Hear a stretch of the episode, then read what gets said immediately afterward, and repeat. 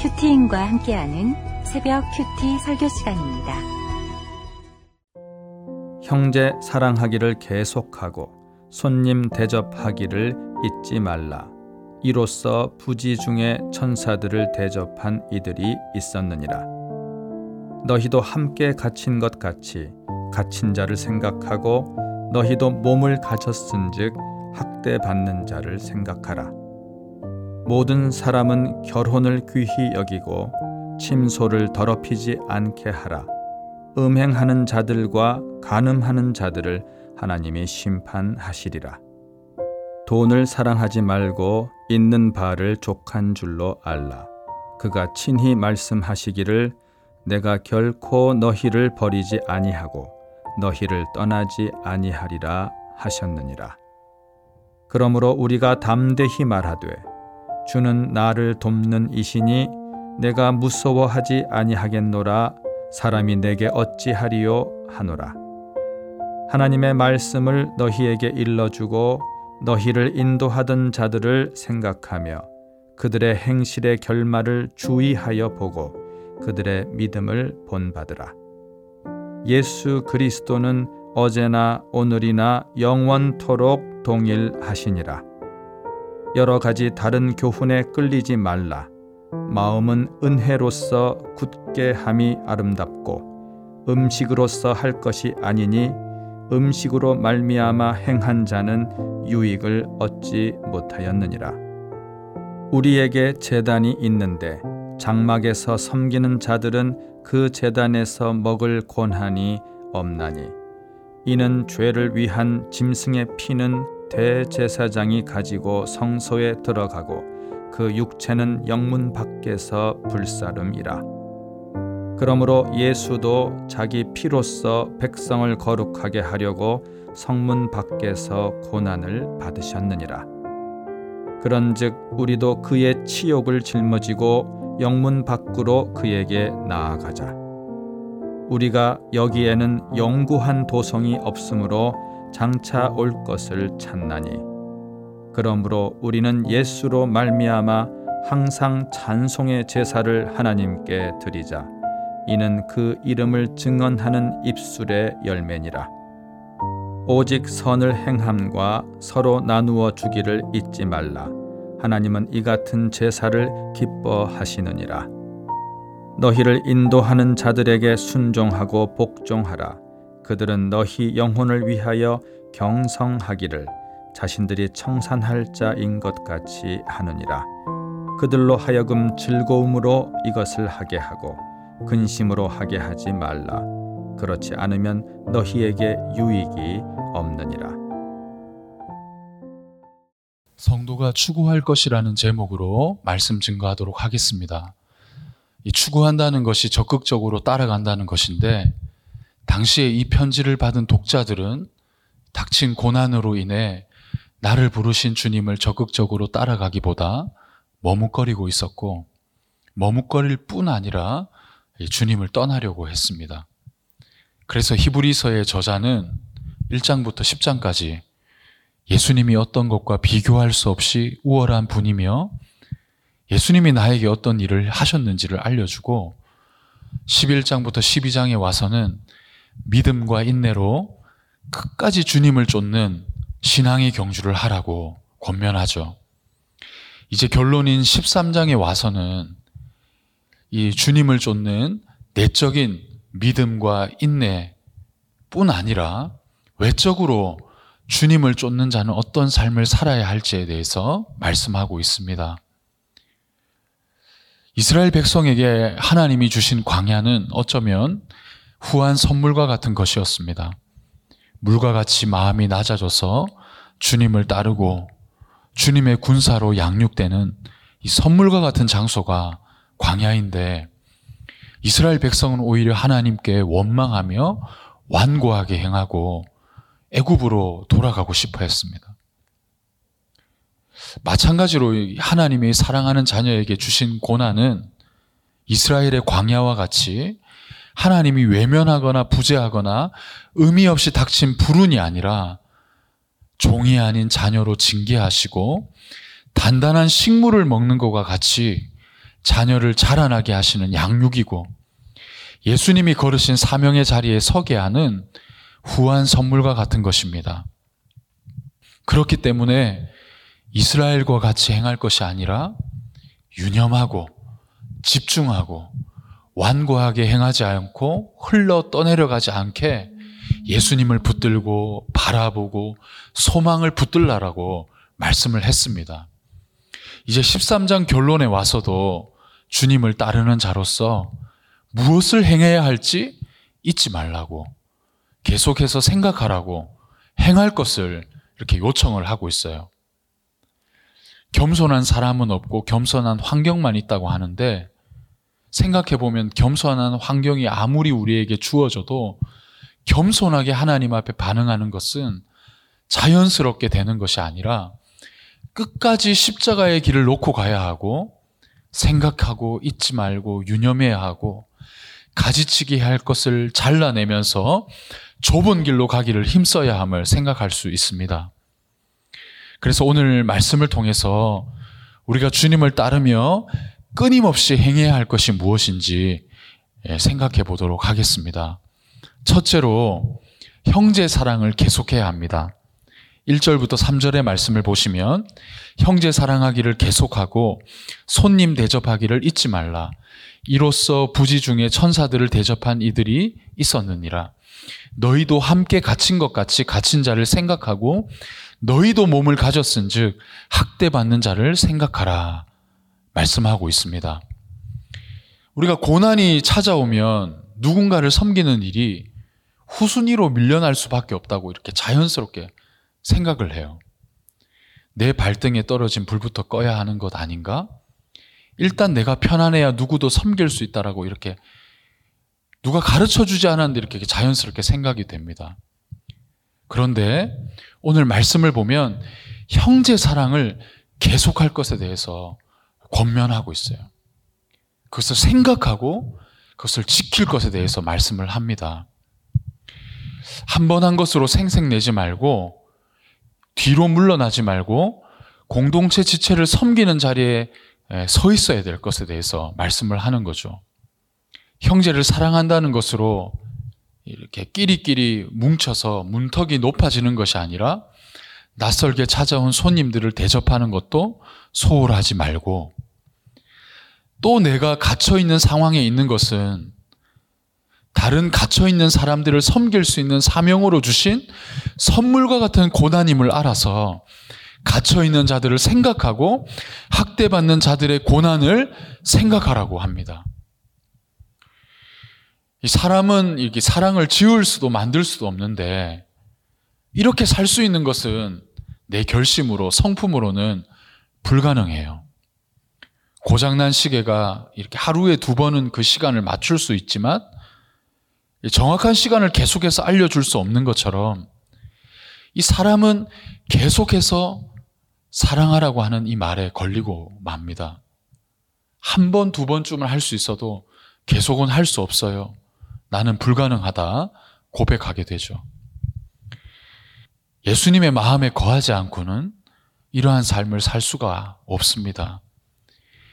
이기심 많은 이 내 마음에 형제, 손님, 갇힌 자, 환란 받는 자를 섬기며 사랑하는 삶명을 감당할 수가 없죠. 특별히 묵상되는 것은 이제 4절의 말씀인데 4절에 모든 사람은 결혼을 귀하게 여기고 침소를 더럽게 하지 말라. 음행하는 자들과 간음하는 자들은 하나님이 심판하시리라. 모든 사람에게 하나님이 일반 은총으로 주신 것이 결혼입니다. 내가 그렇게 사랑하고 좋아서 결혼을 합니다.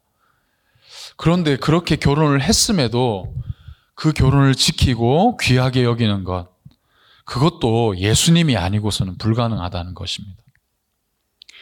그렇게 서로 사랑한다고 결혼을 했지만 조그만한 문제가 있으면 이혼한다고 얘기하고 혼인을 했지만 실상은 이혼한 가정과 같이 음행하고 가늠하는 일을 행하는 것을 볼 때 내가 지킬 수 있고 세울 수 있다 자신하는 가정도 주님의 십자가가 아니면 그 가정을 귀하게 여길 수 없음을 고백하게 됩니다.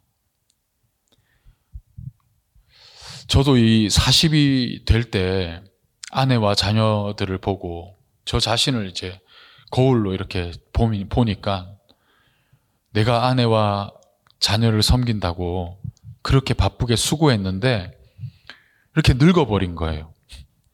청년의 때도 없이 이렇게 세월을 다 흘려보냈구나 이렇게 하면서 이렇게 아까워했습니다. 결혼을 귀하게 여기기보다 내가 손해본 것은 아닌가 생각하면서 이 드라마를 보면서 어떤 드라마를 보면서 울기도 하고 세상에 착하고 예쁜 여자들은 집안에 존재하지 않고 다 밖에 있구나. 나는 왜 이렇게 일찍 결혼했는가 생각하면서 마음속에는 이 음란과 죄의 소원이 있음을 보고 이 침소를 지키는 것도 결혼을 귀하게 여기는 것도 이렇게 스스로 할 수 없음을 목사이기 때문이라는 책임감으로도 안 되고 오직 십자가를 붙들지 않고는 행할 수 없는 것이다 고백하게 됩니다. 우리들 교회에서 가정을 중수하는 것이 주님을 따르는 것이 너무나 귀한 사명임을 알아서 눈물로 수고하는 지체들, 무엇보다 그 결혼을 귀하게 여기는 지체들, 이혼 가정을 맡고 수고하는 수많은 목자님들, 초원님들, 평원님들을 바라볼 때, 아, 나도 그 사명 가운데 함께 서 있다는 것 자체가 감사하고 더욱 기도해야 됨을 이제 생각하게 되죠. 저도 이 가정에서 이 침소를 정돈하고 제 눈을 굶기면서 분방하지 않고 우리 아내를 너무나 귀하게 여기면서 이 침실로 들어가기를 무서워하는 게 아니라 그래서 이제 쇼파에 자는 게 아니라 담대하게 이 침소로 들어가는 적용을 해야 되겠다고 다짐하게 됩니다. 5절부터 6절의 말씀을 보면 이렇게 말씀합니다. 돈을 사랑하지 말고 있는 바를 족한 줄로 알라. 그가 친히 말씀하시기를 내가 결코 너희를 버리지 아니하고 너희를 떠나지 아니하리라 하셨느니라. 그러므로 우리가 담대히 말하되 주는 나를 돕는 이시니 내가 무서워하지 아니하겠노라. 사람이 어찌하리요 하노라.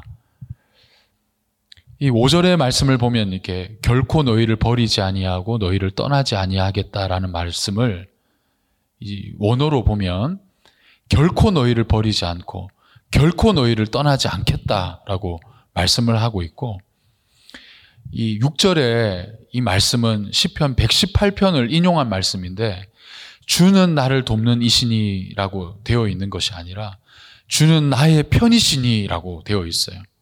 주는 내 편이시니 내가 무서워하지 아니하겠노라. 이렇게 고백을 합니다. 이 형제의 사랑을 계속하려면 참 담대함이 필요한 것 같아요. 끊임없이 자기에게 집착하고 자기를 사랑하고 치장하고 무장하고 자기를 지키기 위해서 돈을 사랑하되 돈에 헌신하고 돈에 환장하고 그 돈을 추적하지 않으면 추구하지 않으면 살 수가 없고 많은 재정을 축적해 놓지 않으면 내가 루저와 같고 불행하다라고 말하는 세상 속에서 자기에게 주어진 것에 자족하고 맡겨진 영혼을 위해 나 자신을 던진다는 것이 어떻게 보면 너무나 미련해 보이고 두렵고 염려되고 뒤로 물러나고 싶은 마음이 듭니다. 이 담대하게 이 세상과의 전쟁에서 형제를 사랑하는 길을 걸으려면 주님이 나를 붙들고 계시고 도우시고 떠나지 않고 주님이 내 편이 되셔서 힘주시는 것으로 살아가는 이 담대함이 너무나 필요하다는 거죠. 말씀 묵상하면서 어 제가 예전에 전도사로 이렇게 사역을 할 때가 생각이 났는데 당시에 이렇게 담임 목사님이 이 활동적인 일을 참 좋아했습니다. 이렇게 밖에 나가서 활동적인 일들을 좋아해서 교육자들을 꼭 같이 데리고 가서 이 활동적인 일들을 많이 하셨어요. 뭐 빙어 축제에 가서 빙어도 잡고 뭐 스키장에 가서 스키도 타고 뭐 이런 교육자가 함께 할 수 있는 시간에 꼭 그런 일들을 하면서 이렇게 많이 다녔습니다.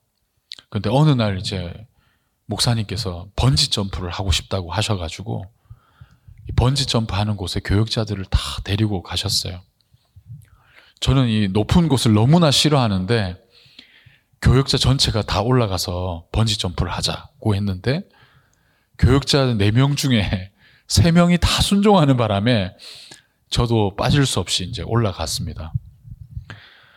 어, 담임 목사님이 제일 마지막에 뛰겠다고 하고 저는 이제 그 네 명 중에 이제 네 번째로 이제 뛰기로 하고 번지 점프하는 단에 섰는데 얼마나 이렇게 무섭던지요. 아래를 보면 죽을 것 같고 아, 이렇게까지 해야 되나 이렇게 생각을 하고 있는데 첫째 교육자가 뛰면서 주여 이렇게 하면서 외치면서 이렇게 뛰는 겁니다. 그리고 이제 어떤 교육자는 사랑합니다 하고 이렇게 뛰는데 제 차례가 이제 다가오니 도저히 이제 뛰기가 싫은 겁니다.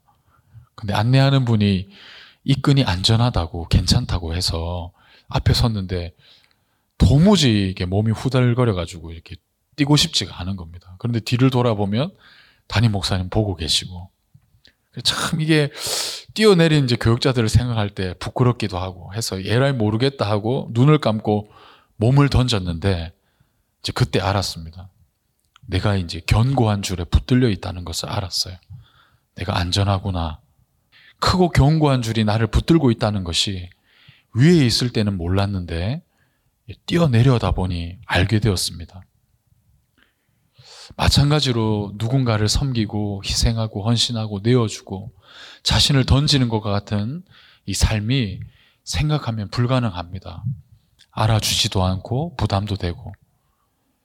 그런데 이제 말씀하시는 그 자리에서 믿고 나를 던지면 정말 주님이 나를 떠나지 않고 버리지 않고 두려워할 필요도 없이 대단하게 뭔가를 희생했다, 대단한 일을 했다, 자랑할 것 없이 주님이 내 편이 되셔서 도우시는 것을 누릴 수 있습니다. 한 해를 돌아보면 이 주님이 붙잡아 주셨다는 것을 이렇게 고백하지 않을 수 없어요. 그리고 앞으로 한 해를 살아내는 것이 두렵지만 믿음으로 부르신 자리에서 나를 던질 때 주님이 내 편이 되어서 도우시는 것을 누리게 될 줄 믿습니다. 담대하게 순종하며 형제의 사랑하는 일을 계속하게 될 줄 믿습니다. 적용 질문 드리겠습니다. 가정과 교회의 지체들을 섬길 때 주님의 함께 하심과 도우심을 경험하고 있습니까? 소홀히 했지만 다시 섬겨야 할 그 한 사람은 누구입니까? 둘째로 자기 십자가를 지고 주님을 끝까지 따라야 합니다. 7절부터 9절의 말씀입니다. 하나님의 말씀을 일러주고 너희를 인도하는 자들을 생각하며 그들의 행실의 결말을 주의하여 보고 그들의 믿음을 본받으라. 예수 그리스도는 어제나 오늘이나 영원토록 동일하시니라. 여러 가지 다른 교훈에 끌리지 말라. 마음은 은혜로서 굳게 함이 아름답고 음식으로서 할 것이 아니니 음식으로 말미암아 행한 자는 유익을 얻지 못하였느니라. 십자가를 지고 주님을 끝까지 따라가기 위해 주님은 인도자들을 보내십니다. 그런데 주님께서 인도자도 양의 옷을 입은 이리가 있다고 하신 것처럼 그 행실의 결말을 주의하여 보고 본받으라고 합니다. 인도하는 자의 수고한 그 결말이 나중에는 다 드러나기 때문에 주의하여 보면 그 인도자가 어떠한 사람인지를 알 수 있게 된다는 거죠. 인도했던 자들의 그 끝이 의자에 앉아서 돈을 헤아리며 웃고 있으면 그런 지도자를 따랐다면 큰일입니다. 인도했던 자들의 그 끝이 영혼 구원, 예수 십자가가 전부인 이 인도자와 함께 있으면 그게 얼마나 귀한 일이겠습니까? 그런데 음식과 같은 먹고 먹지 않고 하는 외적인 행함을 강조하는 것과 먹는 것이 부족한 고난의 시기였기 때문에 음식을 주며 위로하는 자들의 결말은 유익이 없었다고 하면서 정말 우리를 인도해 주는 자를 본받으라고 할 때 인도자는 어떻게 인도를 해야 합니까? 마음의 은혜로서 굳게 함이 아름답다라고 하는 말씀이 이제 가장 묵상이 되었는데 때를 따라 돕는 은혜를 얻기 위해 은혜의 보좌로 담대하게 나아가라고 하지 않습니까? 인도자는 이 인도를 할 때 은혜의 보좌로 나아가도록 돕고 어제나 오늘이나 동일하신 예수 그리스도로 나아가도록 도와야 한다고. 우리는 그런 인도자를 따라가야 한다라고 말씀을 합니다. 그런데 그 은혜의 보좌가 있는 곳, 주님이 계신 곳이 어디라고 말씀을 합니까?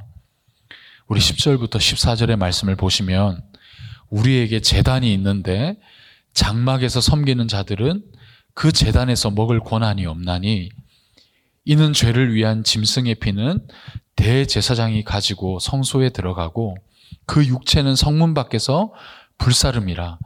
그러므로 예수도 자기 피로써 백성을 거룩하게 하려고 성문 밖에서 고난을 받으셨느니라. 그런즉 우리도 그의 치욕을 짊어지고 영문 밖으로 그에게 나아가자. 우리가 여기에는 영구한 도성이 없으므로 장차 올 것을 찾나니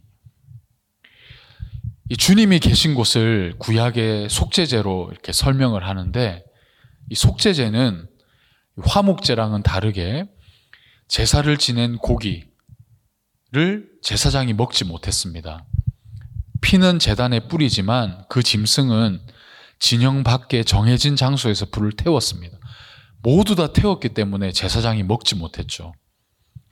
이것이 예수 그리스도의 속죄 사역을 상징해서 죄가 없고 흠이 없이 거룩하신 그분이 우리를 거룩하게 하시려고 우리의 모든 부정과 허물을 짊어지시고 진영 밖에 나아가 부정한 자가 되어 죽으셨음을 말씀합니다. 주님께 나아가기 위해 13절에 말씀처럼 그가 계신 곳으로 나아가자라고 할 때 우리도 치욕을 짊어지고 영문 밖으로 나아가야 하는데 이것을 원어로 보면 계속해서 영문 밖으로 나아가야 된다. 이렇게 말씀을 합니다. 우리도 영문 밖으로 나아가야 한다는 것은 내가 문둥병자이고 음란한 자이고 부정한 자임을 고백할 때 그곳에 계신 은혜의 보좌를 경험하고 주님을 만날 수 있다라고 하는 것입니다. 인도자는 그 마음을 은혜로서 굳게 함이 아름다워서 노력하면 잘 된다. 너도 괜찮은 사람이다. 많은 가능성을 가지고 있다라고 말하는 것이 아니라 내가 얼마나 죄인인지 하나님 앞에 불가능한 자리고 하나님의 은혜가 필요한 자임을 끊임없이 상기시켜서 자기의 수치를 짊어지고 영문 밖으로 그가 계신 그곳으로 나아가게 하는 것입니다. 여기에서 성공하고 여기에서 잘 되고 잘 먹고 잘 사는 것이 중요한 것이 아니라 여기는 영구한 도성이 아니기 때문에 주님이 계신 곳으로 나아가도록 돕는 것이 지도자의 역할이라는 거죠. 저는 지난 대구에 가시는 목사님 설교를 하실 때 나랑 같은 게 하나도 없는데 하나 같은 것이 있는 것을 보았어요. 예, 그분은 이제 공대를 나오셨고 나는 공고고 금수저의 강남이지만 저는 무수저의 지방 시골을 살았습니다. 그런데도 그분과 같은 것이 내 안에 나도 10년에 한 번 나오는 사역자가 되어야지. 이런 사역자가 어디 있나? 나도 특별한 사람이고 특별하게 쓰임 받아야지 하는 생각을 이런 근거 없는 자신감을 예, 가지고 있었습니다. 사랑하는 교회에 와서 늘 보게 되는 것이 내가 살아났다라고 말하기보다 정말 나는 죽은 자이구나. 내가 할 수 있는 것이 전혀 없구나 하는 것을 계속해서 깨닫게 돼요. 내가 특별한 사역자가 되어야지 하는 것이 아니라 내가 이래서 사역을 할 수 있을까라는 마음을 계속해서 갖게 됩니다. 그것이 이제 한 번씩 너무나 불편해서 아 이게 아닌데 나는 그런 대우를 받을 사람이 아닌데 했던 것도 있었지만 점점 알게 되는 것이 내가 문둥병자고 내가 그런 사람이 맞고 들어야 할 말을 들었고 나는 정말로 불가능하고 당신이 나보다 옳습니다. 고백할 수밖에 없는. 아, 정말 내가 죽는 자리로 나를 부르셨다는 것을 깨닫게 돼요. 그런데 그것이 오히려 내가 진정으로 살아나는 자리, 은혜의 보좌로 나아가게 하는 자리에 무디어져서 전혀 쓸 수 없게 돼버린 도끼와 같고 물에 빠져 건져낼 수 없는 인생인데 십자가가 나를 건져주셨고 오직 십자가만 높이 들 수밖에 없는 인생임을 깨닫게 해주신 것입니다. 성령 충만한 사람은 편안한 사람이라고 하는 말처럼 내가 얼마나 괜찮은 사람임을 증명하려고 잘하면 힘이 들어가고 실패하면 눈치 봐서 늘 불편한 사람이 되는데 밑둥 잘린 나무로 주님께 나아가면 거기에 부정한 자들 주님이 찾으시고 부르시는 수많은 사람들이 있어서 안 되는 나를 살리셨다라고 증거하며 일평생 살아가는 것이 최고의 사역이라고 수치를 짊어지고 그분에게로 나아가는 것이 최고의 사명이라고 하는 교회에 있다는 것이 너무나 감사합니다. 오늘 주일 이 주님의 은혜의 보좌 앞에 나아가는 그 시간이 되었으면 좋겠습니다. 15절의 말씀처럼 그러므로 우리는 예수로 말미암아 항상 찬송의 제사를 하나님께 드리자. 그 이름을 증언하는 입술의 열매니라라고 말씀하는 것처럼 만입이 내게 있으면 그 입다 가지고 내 구주 주신 은총을 찬송하겠네라고 고백하는 것처럼 죽은 개 같은 나와 같이 아무짝에도 쓸모없는 내 인생을 십자가로 건지셨다면 내가 할 수 있는 것은 주님 앞에 항상 찬송의 제사를 드릴 수밖에 없는 거죠. 예물을 가지고 올 필요가 없이 우리의 영원한 속죄양 되신 그리스도의 이름을 찬양하는 것입니다. 그분을 높이는 것이죠. 그곳에 주님의 보좌를 보게 되고 내 삶의 유일한 위로가 주께 있음을 알게 되는 것입니다. 또한 16절과 같이 오직 선을 행함과 나누어 주기를 잊지 말라. 하나님은 이 같은 제사를 기뻐하시느니라 말씀하듯이 정말 선을 행하며 나누어 주기를 잊지 않는 내가 선행을 베푼다라는 느낌이 아니라 동정하는 것이 아니라 그들과 함께 들어가서 그 속에서 나에게 값없이 한없이 베풀어 주신 그 주님의 사랑 때문에 갇힌 자, 죄인, 육신의 약함을 그 아는 모든 사람들에게 주님의 마음으로 섬기는 선을 행함과 나누어 주기를 잊지 않는 것입니다. 우리 17절의 말씀과 같이 너희를 인도하는 자들에게 순종하고 복종하라. 그들은 너희 영혼을 위하여 경성하기를 자신들이 청선할 자인 것 같이 하느니라. 그들로 하여금 즐거움으로 이것을 하게 하고 근심으로 하게 하지 말라. 그렇지 않으면 너희에게 유익이 없느니라. 라고 말씀하듯이 정말 기쁨으로 그 말씀에 복종하고 그 말씀에 따라 살아가서 계속해서 십자가 앞에 서도록 계속해서 은혜의 보좌로 나아가는 일들을 기쁨으로 감당하도록 우리가 이 주일 말씀 앞에 세워지는 그 은혜가 있기를 바랍니다. 적용 질문 드리겠습니다. 내 수치를 짊어져 은혜의 보좌를 날마다 경험하고 있습니까? 올해가 가기 전에 내가 전도해야 될 한 영혼은 누구입니까? 기도하겠습니다. 사랑하는 하나님, 주일 주님을 쫓으며 행해야 할 것이 무엇인지 알려주셔서 감사합니다. 영혼을 섬기기보다 늘 내 문제에 급급해하고 내가 더 중요한 사람이 되고자 했던 이기적인 마음을 회개합니다. 주님이 아니고서는 어떤 사람도 사랑할 수가 없고 섬길 수 없음을 고백합니다. 주님의 마음으로 형제를 사랑하게 하시고 찾아오는 새 가족들을 환영하며 섬기게 하시고 나의 고난이 사명의 고난임을 알아 고난당하는 자를 섬길 수 있도록 도와주시옵소서.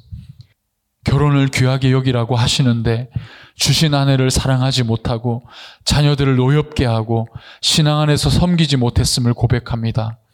주님이 가정의 주인 되어 주셔서 침소를 정돈하고 거룩함을 위해 힘쓰는 자가 될 수 있도록 인도하여 주시옵소서.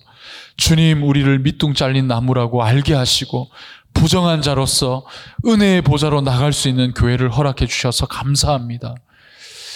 영혼을 돌보고 애통해 하시는 담임 목사님의 영육을 강건하게 하시고 주일 선포되는 말씀을 모든 성도가 아멘으로 받게 하셔서 기쁨으로 사명을 감당할 수 있도록 날마다 성령으로 기름을 부어 주시옵소서. 이 나라를 불쌍히 여겨 주셔서 출산율이 낮은 이 땅에 생명 낳는 적용을 하는 수많은 일들이 있게 하여 주시고 결혼을 귀하게 여기는 청년들이 일어나게 하셔서 아름다운 가정을 세워가게 하시고 태아 생명보호법이 제정되게 하시고 인권을 가장한 모든 악법들이 폐지되게 하여 주시옵소서. 감사드리며 예수님의 이름으로 기도합니다. 아멘. 각자 주일 예배와 여러 기도 제목을 놓고 기도하도록 하겠습니다.